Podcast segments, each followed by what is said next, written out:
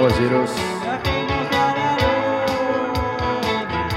bienvenidos al Expreso Estelar.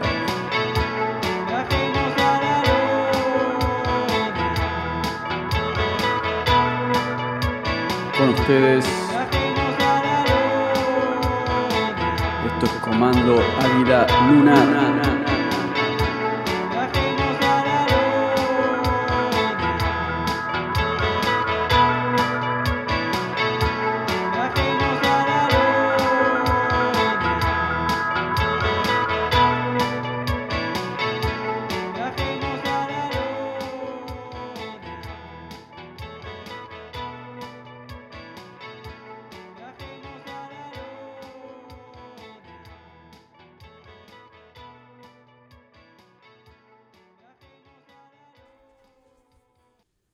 Muy bien, bienvenidos, ¿cómo están?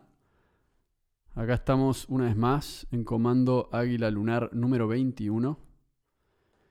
Hoy es el día martes 6 de septiembre del 2022. Y son las 11 de la mañana. Así que bienvenidos, bienvenidos a un nuevo capítulo Estamos en Buenos Aires, actualmente un breve paso por Buenos Aires, estudio móvil, el túnel, pasando por la ciudad de la furia. Y en el capítulo de hoy voy a estar hablando de el mundo de hoy, como siempre, analizando un poco las cosas que están pasando a nivel mundial, ¿no? Hoy en realidad no es un capítulo en el cual voy a hacer un, un análisis demasiado específico sobre un tema en particular, pero hay un tema que me parece interesante que está conectado con todos los otros temas con los que venimos hablando últimamente. Y ese tema es la inteligencia artificial que está ligado a la libertad. Está ligado a la libertad, está ligado al tema de los autos eléctricos también, y al tema de las computadoras. Entonces, ese es un tema que me parece interesante traer a la mesa. Los últimos días estuve viendo distintas conversaciones, distintas entrevistas en las cuales se discute el tema de la inteligencia artificial. Estuve leyendo algunas noticias de algunas partes del mundo en el cual hablan de la posible implementación de microchips algo que ya se hace en mascotas, que se ha experimentado en mascotas, algo que en algún punto lo van a querer hacer en seres humanos. Y, me parece que esto está ligado a una teoría general, que está bueno debatir en el capítulo de hoy. Cómo entra el tema de la tecnología en el tema de la sociedad, en el tema de la libertad en el tema de nuestra vida cotidiana. Porque yo veo que el consenso de la mayoría de la gente, y obviamente la mayoría de la gente vive como ovejas, porque justamente la mayoría es el rebaño, ¿no? Y, y el rebaño sigue al pastor, a donde sea que éste lo lleve a ese rebaño. Entonces, hoy, en el mundo de hoy, existe un rebaño y al mismo tiempo existe el pastor y todos estos pastores, o por lo menos gente que se disfraza de pastor, políticos, celebridades, Bill Gates, todos esos tipos, millonarios, etcétera, que dicen cómo hay que vivir. Y no nos damos cuenta, pero la sociedad empieza a ir por ciertos lugares. Yo creo que una buena pregunta que se tiene que hacer la gente es, ¿por qué vemos que ante una crisis mundial de la salud como hubo hace dos años, y por las cuales seguimos pagando las consecuencias hoy, ¿por qué frente a una crisis de salud así opina gente que ha desarrollado empresas tecnológicas? ¿Cómo una cosa tiene que ver con la otra? Y algo muy interesante también es ver, hablando justamente de este personaje Bill Gates, cómo es que un tipo que se hizo a sí mismo haciendo un software, diseñando computadoras, diseñando softwares para computadoras, que después se mete en la industria de agroquímicos, o sea, en la industria alimenticia, y al mismo tiempo en la industria de la salud, creando y promoviendo y regalándole vacunas a todo el mundo. Entonces, hay obviamente, yo creo que un tipo como Bill Gates, queramos o no, es lo que se llama un tecnócrata. Una persona que cree que la tecnología va a salvar a la humanidad y al mismo tiempo vemos cómo la tecnología le empieza a arruinar la vida a la humanidad. Entonces es una línea muy fina. Pero creo que la pregunta que nos tenemos que hacer es, ¿por qué gente que está muy capacitada en desarrollo de tecnología opina con respecto a áreas que no tienen nada que ver con eso? Como por ejemplo el área de la salud, la salud mental, la salud psicológica, la salud física. Y eso es lo que vimos en la época de la pandemia, cuando tipos como Bill Gates venían a dar cátedra sobre si hay que vacunarse o no. Entonces, hace varios años que ya se viene hablando esta idea de una tecnocracia, donde la tecnología es el rey, la tecnología es el dios, donde hay gente que hace la fila para comprarse el último iPhone a pesar de que es igual al anterior. Entonces, sí vivimos en una era en la cual obviamente hay una obsesión por el desarrollo tecnológico. Al mismo tiempo, vemos que la sociedad sufre consecuencias de un desarrollo tecnológico desmedido que no podemos controlar o que creemos que no podemos controlar. Pero sí hay un consenso en el rebaño, en la población, de que lo que digan los pastores está bien. Y lo que tenemos es que los pastores son los tecnócratas. Tipos como Bill Gates, tipos como... Y todos estos tipos están asociados a la Organización Mundial de la Salud y al Foro Económico Mundial. Entonces, no podemos no ver eso. ¿Qué es lo que sufre cuando avanza este desarrollo tecnológico desmedido? Bueno, los valores tradicionales, las agriculturas rurales y básicamente lo que ha permitido que el ser humano llegue al punto en el cual está hoy. ¿no? La familia también sufre porque no... Es decir, la tecnología invade nuestros espacios. Y a medida que avanza, no nos damos cuenta, pero a medida que avanza, invade cada vez más hasta que algún día va a dominar ese espacio. Y ahí es donde entra la cuestión de la inteligencia artificial y los autos eléctricos. Autos eléctricos son autos que piensan por sí mismos, en los cuales el ser humano puede chilear y no manejar. El ser humano puede no hacer nada, el auto va a ir a donde tenga que ir, uno le pone las instrucciones y va. Y esa es un poco la idea de la inteligencia artificial, solucionar solucionar cosas para el ser humano. Pero ¿qué pasa con el factor humano? Y yo creo que ese es el nombre de este capítulo. El factor humano es el factor X, lo que hace la diferencia entre el hombre y la máquina. Porque yo creo que estamos llegando a un punto en el cual la tecnología está empezando a, de alguna manera, a prevalecer por sobre ese factor humano. Y el factor humano está asociado a la libertad. El ser humano tiene libertad. Puede elegir entre una cosa y la otra. Puede elegir si se quiere vacunar o no. Puede elegir qué hacer. Y eso en muchos casos le da la posibilidad de tomar una decisión. Y cuando toma esa decisión, se hace cargo de esa decisión. Una máquina no opera así. Una máquina frente al mismo teorema, frente misma, al mismo problema, siempre va a tomar la decisión correcta siempre a tomar la decisión racionalmente correcta, lógicamente correcta. Y creo que esa es una decisión que en la mayoría de los casos puede funcionar. Pero ¿qué pasa cuando finalmente llega ese día en el cual se debe, tomarse una decisión eh, humana?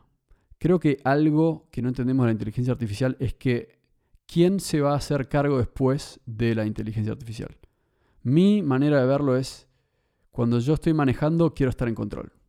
Eso me permite a mí hacerme cargo de mis errores. Si la máquina va a estar en control, entonces mi visión es que yo estoy cediendo parte de mi libertad para que la máquina tenga un rol más, más grande en mi vida. Y yo siento que la máquina ya tiene un rol grande en mi vida. El teléfono, que lo usamos casi todo el día, es una máquina, una computadora que nos da todo. Nos da el mapa, nos da, nos dice a qué hora vamos a llegar, entonces, ¿por qué necesitamos también no solo que nos diga cómo vamos a llegar y a qué hora, sino que nos lleve hasta a ese lugar? Entonces, ese es el mundo en el que estamos hoy. Y creo que no nos damos cuenta de que sí existe una tecnocracia. Yo siento que hay gente que realmente no le importa el 99,9% de la población. Hay gente que no le importa el rebaño. Entonces, el rebaño, yo lo critico al rebaño porque digo, qué gracioso que el rebaño no se da cuenta que sus dioses, sus políticos, sus ídolos, o sea, están en contra del rebaño. Realmente. Le dicen, compren estos productos, vayan por acá. Y o oh coincidencia que los que venden esos productos son los pastores estos que van guiando al rebaño a que compren sus productos, a que se inyecten con sus vacunas y a que no, no, no hagan muchas preguntas. Así que ese es un poco el, mundo al cual nos estamos acercando. Creo que está, está, empezando a haber un debate de que por el año 2030, 2035, no sé cuál va a ser, vamos a perder gran parte de nuestra toma de decisiones en el sentido de que lo que se intenta de promover es que no se compren más autos que consuman nafta, básicamente. Y creo que mucha gente dice, sí, eso está perfecto, eso es, eso es re importante porque así vamos a preservar el ecosistema. Y ahí está la mentalidad de rebaño, porque al final del día no tenemos evidencia científica que diga eso. Entonces, la idea que, está empezando a gestarse, y en realidad no es que está empezando a gestarse, está empezando a promocionarse, se viene gestando hace mucho tiempo, es que no se usen más autos con nafta, con petróleo. Que no se usen más autos con nafta y con petróleo. Obviamente nosotros, vos y yo, que vivimos en un país que algunas personas llaman tercer mundo, y por decir tercer mundo estoy hablando de Sudamérica, tal vez ustedes viven en otras partes del mundo, pero igual este cambio va a ser principalmente en países, lo que se llama países desarrollados. A mí me gusta decir más bien países post-industrializados o países tecnocraticizados. Nos fuimos un poco al diablo ahí, pero países tecnocráticos países donde ya hay un avance tecnológico tal que todo es tecnológico.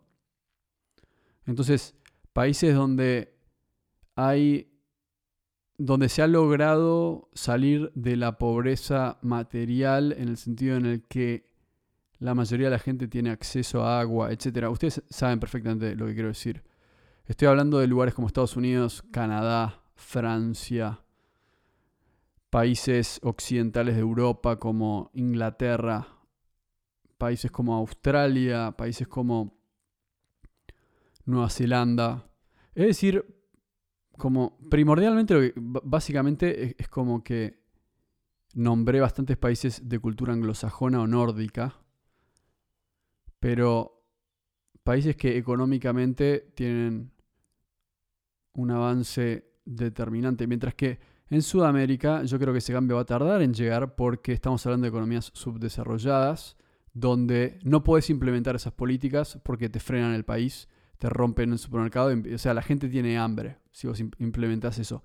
nadie se va a comprar un auto eléctrico hasta que pase un poco de tiempo y sean un poco más económicos, etc. Entonces, por eso el cambio siempre empieza en ese tipo de países, ¿no? Estados Unidos, Canadá, Europa.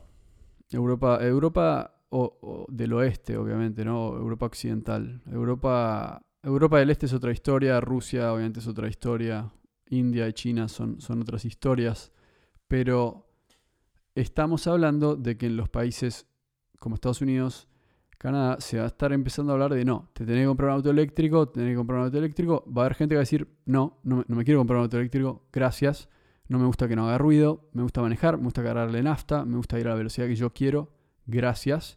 No quiero estar manejando con una computadora, gracias.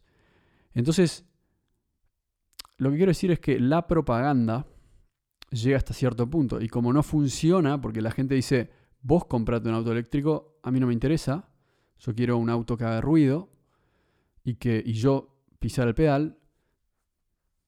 Entonces, ahí es cuando entra el gobierno y dice, hay que bajar las emisiones de, dióxido de carbono.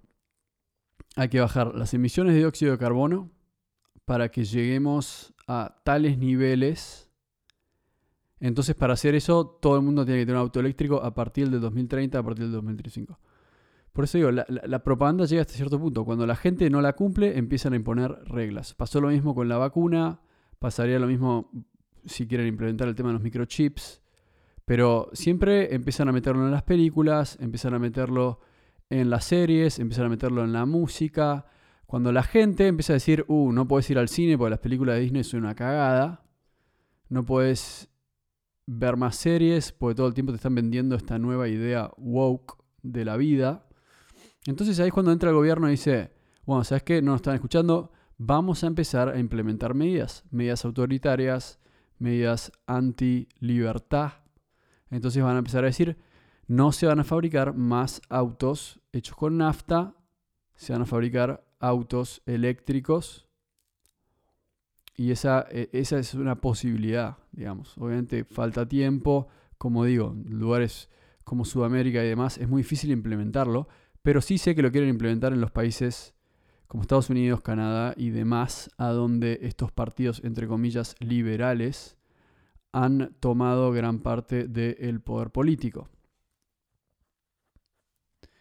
Y para mí eso es una suerte de dictadura moral, usando la, la ecología, usando el discurso del global warming y del climate change, del cambio climático, para, simplemente para convencer a la gente de que siga haciendo las cosas que ellos quieren que vos hagas.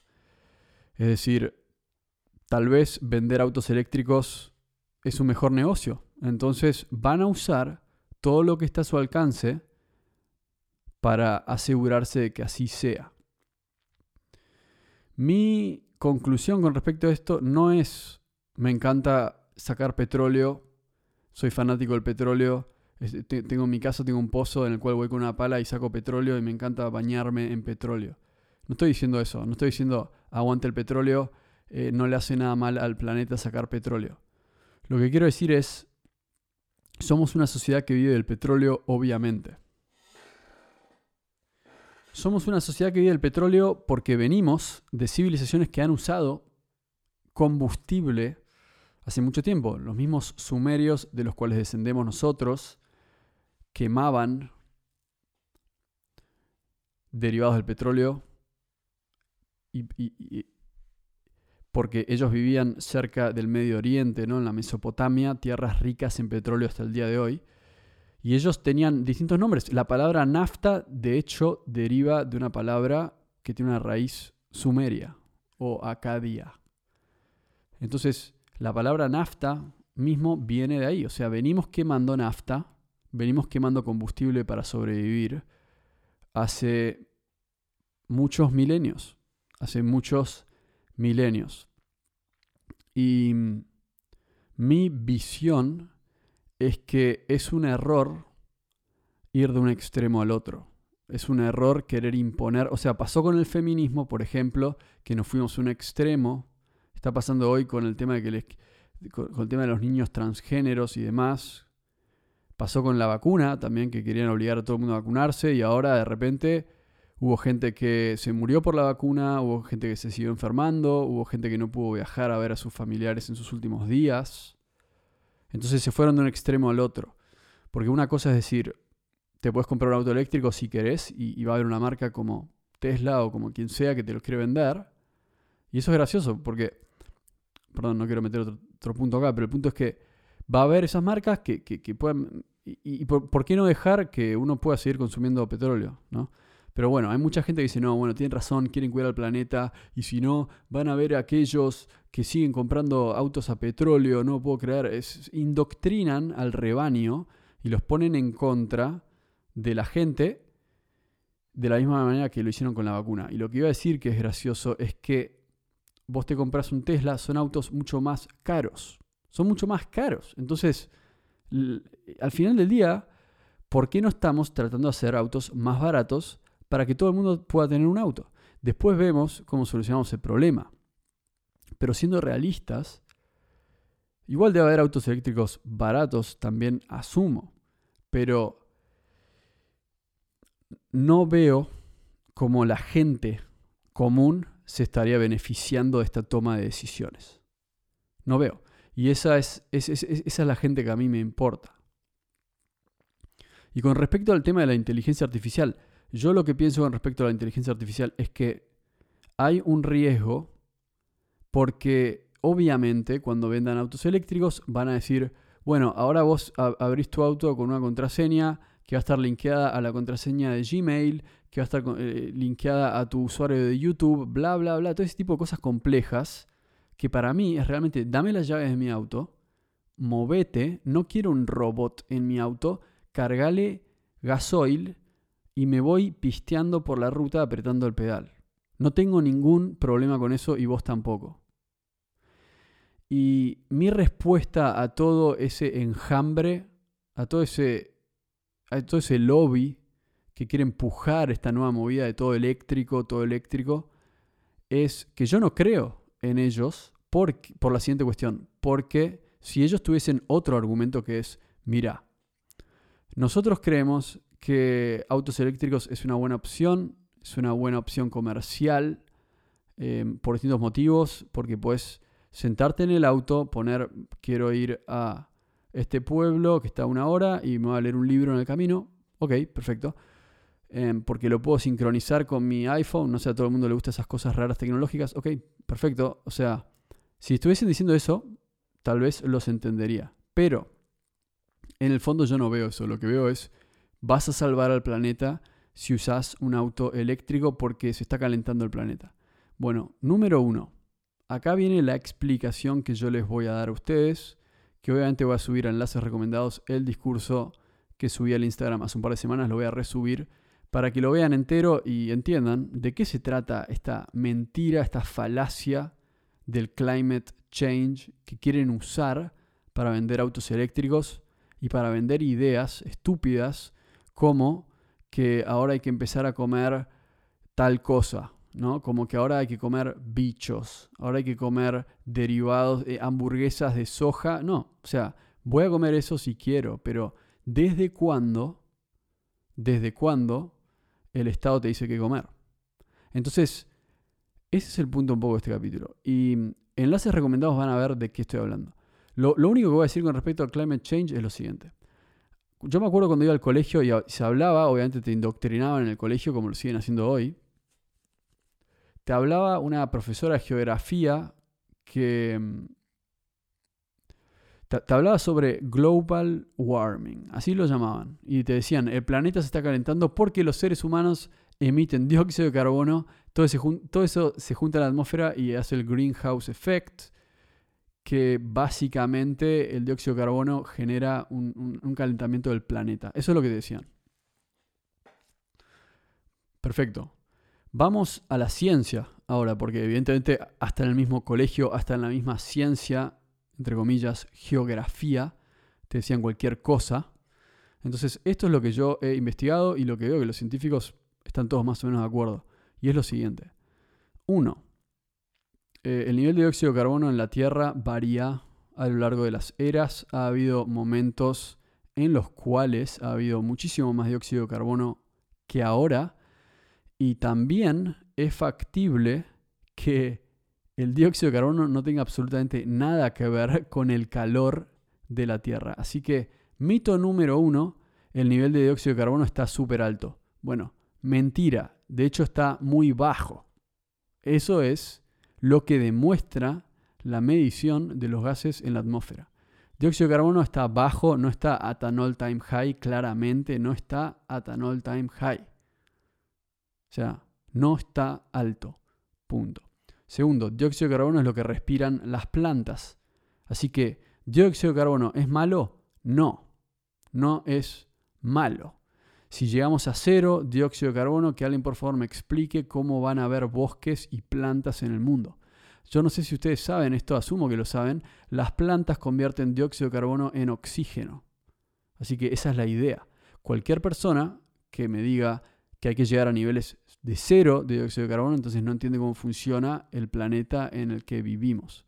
Hay una charla de Bill Gates que dice hay que bajar las emisiones de dióxido de carbono a cero. y no entiendo qué piensa que van a respirar las plantas, él. Pero bueno, seguimos con lo que dicen los científicos. lo que dicen los científicos que, digamos, no están metidos en el Foro Económico Mundial, que no están entongados con el gobierno, entongados con la fundación de Bill y Melinda Gates, ¿no? Porque obviamente los científicos están abajo de ese sueldo, te van a decir lo que quieren que vos pienses. Pero cuando te vas a los científicos que han censurado, a, quienes han echado de sus laburos, a quienes han prohibido de seguir hablando de este tema, a quienes les han tirado mierda, vas a encontrar estas cosas que estoy contando acá. Entonces lo que tenemos es, número uno, dióxido de carbono no está en un nivel alto, está en un nivel bajo. Las plantas respiran dióxido de carbono, es un gas que está natural en la Tierra. Que el ser humano haya contribuido de alguna medida al dióxido de carbono que hay en la atmósfera, puede ser que haya contribuido, pero es realmente muy mínimo lo que ha contribuido y de vuelta no cambia el hecho de que estamos en un momento en el cual el dióxido de carbono sigue bajo. Así que esa es la primera mentira. Segunda mentira, segunda falacia. Ellos dicen que el planeta se está calentando. Eso es lo que decían cuando yo estaba en el colegio, porque yo me acuerdo. Yo no sé si ustedes se dieron cuenta, pero cuando yo iba al colegio, y cuando ustedes, si tienen 30 años o más, iban al colegio, les enseñaron que había algo que se llama global warming, como acabo de explicar. Bueno, con el tiempo le cambiaron el nombre. Hoy en día no se habla más de global warming, se habla de climate change. Se preguntarán por qué es eso. Bueno, yo tengo la respuesta. Porque cuando íbamos nosotros al colegio hubo un momento en el cual el planeta se empezó a calentar. Fue bastante breve y fue bastante poco, pero lo que decían era el ser humano está prendiendo fuego al planeta con todas estas emisiones de dióxido de carbono, está aumentando el dióxido de carbono en la atmósfera, por ende está aumentando el calor del planeta. Muy bien, pasó algo que el planeta se dejó de calentar y se empezó a enfriar. Ahora, ¿por qué pasó eso? Uno, nadie lo sabe porque son ciclos naturales del planeta. Entonces, ¿qué pasó? Tenías a gente como Bill Gates, Al Gore, diciendo, no, el global warming no para más, no, va a seguir aumentando. ¿No, se acuerda cómo decía? Que la temperatura del planeta en 2020 va a ser de no sé cuánto. Muy bien. Mentira. El planeta volvió a enfriarse un poco, entonces tuvieron que cambiarle el nombre a Climate change. ¿No? Entonces, global warming se desmitificó, se dejó usar ese término y cambiaron a climate change. Entonces, cambió la narrativa. Y ustedes se preguntan, bueno, pero ¿cómo es? Porque ellos decían que, que, una cosa llevaba a la otra, etc. En realidad, lo que dicen los científicos, lo que dicen los estudios es lo siguiente. El planeta Tierra ha tenido varios cambios de temperatura. Asumo que ustedes saben que nosotros venimos de una era del hielo. 10.000 a.C., poco para atrás, hubo una era del hielo. De hecho, esa es la teoría que según la academia tradicional dice que así llegaron los hombres a América, ¿no? Por el estrecho de Bering o Beringia, al norte, noroeste de los Estados Unidos, noroeste de Canadá, en realidad, y que así colonizaron América. Esa es la teoría tradicional. Entonces, estamos todos de acuerdo que hubo una era del hielo. Eso no es un invento. Entonces, si hubo una era del hielo, em, sí, el planeta evidentemente puede estar más frío de lo que está ahora. Ahora, la gran pregunta que se tienen que hacer ustedes es, ¿nos gustaría vivir en la era del hielo? Probablemente no, porque te cagabas de frío y no podías vivir en los lugares donde probablemente vivimos hoy. Por ejemplo, Sudamérica, en Argentina. No podrías vivir en Argentina, estarías muriéndote de frío. No podrías vivir en los Estados Unidos, estarías muriéndote de frío. Porque el, polo norte en los Estados Unidos, se tapaba parte de Estados Unidos. Por eso era la era del hielo. Ahora, el ser humano en ese momento no tenía autos, por lo que sabemos, y no emitía dióxido de carbono a la atmósfera, ¿no? Entonces, ¿qué fue lo que hizo que el planeta se caliente? La respuesta es nada, se calentó. En realidad hay una respuesta, pero la respuesta a la pregunta que yo quiero hacer es, ¿qué es lo que hizo que el planeta se caliente? Nada, coma, que tenga que ver con el ser humano. El planeta simplemente se calentó, los polos se derritieron eventualmente, Y eso al ser humano no le vino bien porque seguramente hubieron tsunamis, catástrofes naturales. Pero bueno, eventualmente el planeta se empieza a calentar y, y, se genera un gran clima para la agricultura porque el planeta se calienta un poco y eso es buenísimo. Después se empieza a enfriar un poco, después se calienta un poco, después se empieza a enfriar un poco, después se calienta un poco. Así por cientos de miles y millones de años. Esa es la, ese es el punto. Este planeta tiene 4 billones o más de años. Entonces, cambia. Es un ser cambiante. El planeta cambia. Entonces, eso es lo que dicen los científicos. Pero lo que dice Bill Gates, lo que dice Al Gore, lo que dicen todas estas fundaciones, lo que dicen estos gobiernos es, no, hay que usar autos eléctricos porque el planeta está cambiando su clima y no lo podemos y nosotros somos la causa. Bueno, no somos la causa. O sea, quédense tranquilos con eso. Si se quieren comprar un auto eléctrico, háganlo, a mí no me importa. Pero el punto es que no lo hagan porque creen que van a salvar al planeta porque no tiene nada que ver con nada. No tiene nada que ver. Y aparte, eso es lo, interesante. El clima de, hoy, el clima del planeta Tierra actual. Si ustedes quisiesen que fuese más frío, ustedes se están mintiendo ustedes mismos. Porque si el planeta se enfría mucho más, los inviernos van a ser mucho más duros y van a haber gastos mucho más grandes de energía. Entonces al final del día es toda una gran falacia esto del climate change. Ahora, el climate change per se existe. Y en eso sí estoy de acuerdo. El climate change existe. Pero tiene que ver infinitamente poco con el ser humano. El ser humano no tiene nada que ver. El ser humano está acá. Lo puede experimentar, lo puede ver, lo puede observar, lo puede medir. Pero nada más. El ser humano está midiendo la temperatura hace en esta, con los instrumentos de hoy en día, hace que 150 años. 150. Después mirando, usando excavaciones arqueológicas y demás, los geólogos pueden ver cuál fue la temperatura yendo hasta hace 10.000 años, por ejemplo, o más, mirando las capas que dejaron las eras de hielo y demás, cómo fue aumentando el nivel del mar, etc. Y la deducción es que el planeta sí se viene calentando desde hace 10.000 a.C., pero al mismo tiempo de repente se enfría, se calienta y que no tiene nada que ver con el ser humano. Y yo creo que esta es mi teoría con respecto al climate change, con respecto a el climate change según estas organizaciones mundiales y fundaciones que te dicen cómo tenés que vivir, qué tenés que comer. Esta es mi teoría. Entonces, mi teoría es la siguiente. El climate change existe el planeta cambia de clima.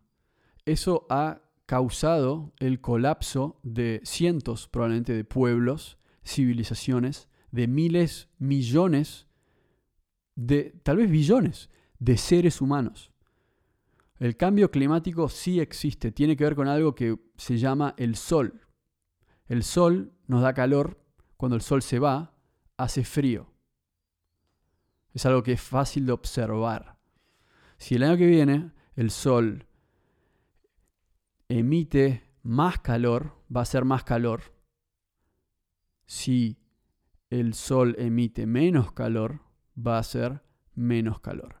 La deducción que hay con respecto a eso es, ¿cómo puede ser que el Sol eh, tire más calor o menos? O sea, el Sol está siempre igual. Bueno, no. El Sol no está siempre igual. Hay algo que se llama ciclos solares. Ciclos de emisión de radiación o viento solar. Y el viento solar es lo que genera emisiones de calor y de luz y de energía del Sol hacia la Tierra. Entonces el Sol no siempre está igual. El Sol es una estrella. Las estrellas nacen, son jóvenes, maduran, se mueren, desaparecen. Bueno, no sé si... Bueno, mueren básicamente. Esas son las cuatro etapas. Nacen, jóvenes, maduran, se mueren. El Sol se va a morir algún día y el sol cambia. Y esto lo estudiaban los mayas, lo estudiaban los egipcios, sabían que cada tanto tiempo el clima cambia y puede generar catástrofes naturales. Entonces, mi visión es, no, está todo bien, está todo bien, no va a pasar nada. No, mi visión es, sí, el clima cambia. El ser humano no tiene nada que ver con esto, el clima cambia. Y la mayoría de los científicos, la mayor parte de los científicos que saben realmente, ¿no? que han estudiado este tema, saben que es así. Pero saben que ese es un informe que los medios de comunicación no pueden darle a la gente. El gobierno no te va a permitir saber esto, no te lo van a decir en el colegio, no te lo van a decir en ningún lado, porque la gente evidentemente no está lista para escuchar la verdad. Ellos quieren pensar, no, el planeta es perfecto, es un lugar perfecto, clima perfecto, nosotros la estamos cagando. No, no la estamos cagando. El planeta hace lo que se le canta porque el planeta depende de algo externo que es la energía solar. Si el Sol emite fuertes radiaciones solares o tormentas solares, entonces hay más emulsión de energía solar y eso nos complica, porque nuestros campos electromagnéticos en la Tierra solo pueden tolerar tal grado de energía solar. Cada tantos años, el Sol aumenta sus emulsiones solares. Y esto genera drásticos cambios en la temperatura, pero no solo en la temperatura, sino en todo lo que hay en el planeta, en el campo electromagnético. Y mi teoría es que puede ser que estemos entrando en un momento que está sucediendo algo por el estilo. Puede ser. No lo sé, honestamente. ¿Hay científicos que dicen que es así? Sí. Hay científicos que dicen que es así. ¿Tiene que ver con el ser humano? Absolutamente no. El ser humano no determina la radiación que emana del Sol. O sea, el ser humano no tiene nada que ver. Lo único que tiene que ver con el ser humano es que el ser humano está viviendo en esta etapa del planeta Tierra. Nada más. Y ustedes ahora se tendrían que preguntar por qué tantos científicos que hablan de esto, tantos científicos, tantos historiadores, geólogos, arqueólogos, que han descubierto que han habido muchas civilizaciones que han colapsado en el pasado. ¿Por qué tantos de ellos han sido ridiculizados, han sido tildados de pseudocientíficos y han sido, algunos hasta han, han perdido su trabajo, han sido censurados y callados sistemáticamente por the powers that be, por, por la gente que está a cargo? Entonces, esa es una pregunta que hay que hacerse. Mi teoría es que quieren hacer creer, quieren hacer creer que, el tipo, vos, vos, el que va a laburar, el que hace su vida, el que disfruta de la vida, el que, el que prende el auto a comprar manzanas y volver y, prender la hornalla para cocinarse un, un bife y después a la tarde para hacerse un té, vos sos la causa de todo este quilombo. vos tenés que cambiar tus hábitos. Vos, vos, vos tenés que hacerlo. O sea, vos, que, que, vos tenés un auto a nafta, claro, vos lo tenés que hacer. Claro, vos mismo, no Leonardo DiCaprio que viaja con su jet privado por todo el mundo. No los presidentes como, no los voy a nombrar, bueno, sí lo voy a nombrar, Mauricio Macri, que cuando le pinta se va a dar una vuelta por el mundo en, el avión presidencial gastando litros de nafta solo para hablar con otros burócratas de nada y, y, y, que la prensa le saque fotos a cómo están vestidas sus mujeres. O sea, claro, vos tenés que pagar la cuenta, amigo. Vos, sí, vos, a vos te vamos a subir el precio de la nafta porque va a haber un impuesto a el carbon footprint o lo que sea. Vos te tenés que comprar un auto eléctrico, no ellos. No ellos que viajan por el mundo con sus aviones privados. No. Ellos no. Ellos está bien. Ellos tienen su avión privado. Ellos tienen su avión privado. Elon Musk el otro día hizo un vuelo de, mm, no sé, como 50 minutos en su avión o algo así, menos creo. O 50 kilómetros. Algo ridículo. La realeza de Inglaterra que te dice que tienes que tener un auto eléctrico, después viajan por el mundo en aviones privados que probablemente usan nafta Y después van con su auto eh, eléctrico cuando pasan por el Boulevard de Beverly Hills, cuando pasan por la avenida principal de Londres para que todo el mundo vea y le saque fotos. Y después, ¿dónde está su equipo de polo? Para ir al partidito de polo, de jugar con sus amiguitos. Está en una camioneta 4x4 gasoil. Pero esa nadie la ve, esa nadie le va a sacar fotos, así que no importa. ¿Empiezan a ver la hipocresía o no? Entonces, la teoría es esa. La teoría es que el ciudadano común no solo tiene que tener miedo, uy, no, vamos a caer el ecosistema, no puedo creer. Aparte tiene que pagar la cuenta. Y mientras tanto, lo que no le dicen al público es lo que muchos científicos ya saben, que es que, hey, nosotros no estamos causando esto, algo está pasando, pero no lo estamos causando nosotros. Y, no y, ni siquiera nos estamos preparando para, lo que sí sabemos que puede llegar a pasar y que ha pasado en el pasado. Entonces, ahí tenemos. Te están distrayendo con toda esta historia de que vos sos el problema, eh, va a estar todo bien si reducimos eh, el consumo de nafta. No, no va a estar todo bien. No va a estar todo bien porque el planeta, como digo, responde a cosas que están afuera de su control. Y el Sol está fuera del control de todos nosotros. Los científicos que estudian las tormentas solares tienen algo para decir y de ellos tendríamos que estar hablando. Pero bueno, eso es un trabajo de investigación que yo tengo que hacer acá. Pero lo que sí sabemos es que en el pasado hay evidencia de que estas tormentas solares, estas altas concentraciones de radiación solar que viene del Sol, no solo cambian el clima, pero cuando cambian el clima drásticamente hay cataclismos en todo el mundo. ¿Cuán preparados estamos para eso? No lo sé. Pero ¿por qué no se habla de eso cuando se habla de climate change? Porque la única evidencia que tenemos de climate change es esa. Cada tanto tiempo el mundo tiene un cambio drástico en su clima y en sus niveles de agua, en los polos, y cambia el mundo. No tiene nada que ver con el ser humano. Esto pasaba antes de que nosotros estuviésemos acá. Y va a seguir pasando cuando nos vayamos. Es la manera de operar de este planeta. Entonces, eso es de lo que deberíamos estar hablando. Eso es lo que sí podemos controlar, es el flujo de información. Gente, ha sido un gustazo, como siempre. Van a haber más información, van a poder escuchar más información sobre este tema en La civilización desconocida, donde ya hablé varias veces de esto, pero voy a seguir hablando de la desaparición de los mayas, la desaparición de muchas culturas alrededor del mundo. ¿Por qué desaparecieron? ¿Qué pasó?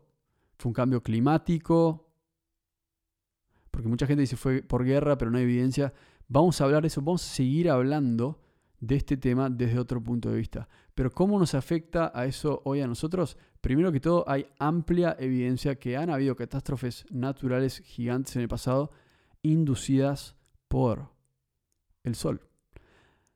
Eso es lo que tenemos para hoy. Gente, ha sido un gustazo. Como siempre, los voy a dejar y nos vemos en próximo capítulo. Lo dejo con las guerras por la galaxia número 21. Hasta luego.